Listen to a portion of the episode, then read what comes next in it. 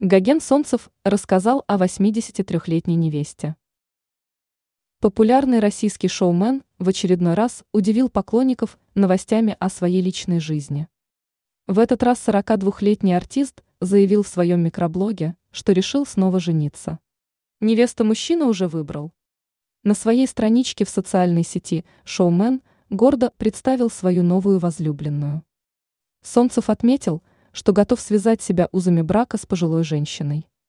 При этом торопиться он не хочет. Представитель шоу-бизнеса подчеркнул, что его невесте 83 года, но надо еще немного подождать. Он добавил, что оформит брак сразу, как избранница исполнится 85 лет. Ждем, пока еще немного подрастет, хотя бы до 85 лет, тогда с ней поженимся на зло всем завистникам. Люблю тебя, Цитирует Гогена Солнцева газета. РУ. Фолловеры скептически восприняли его заявление.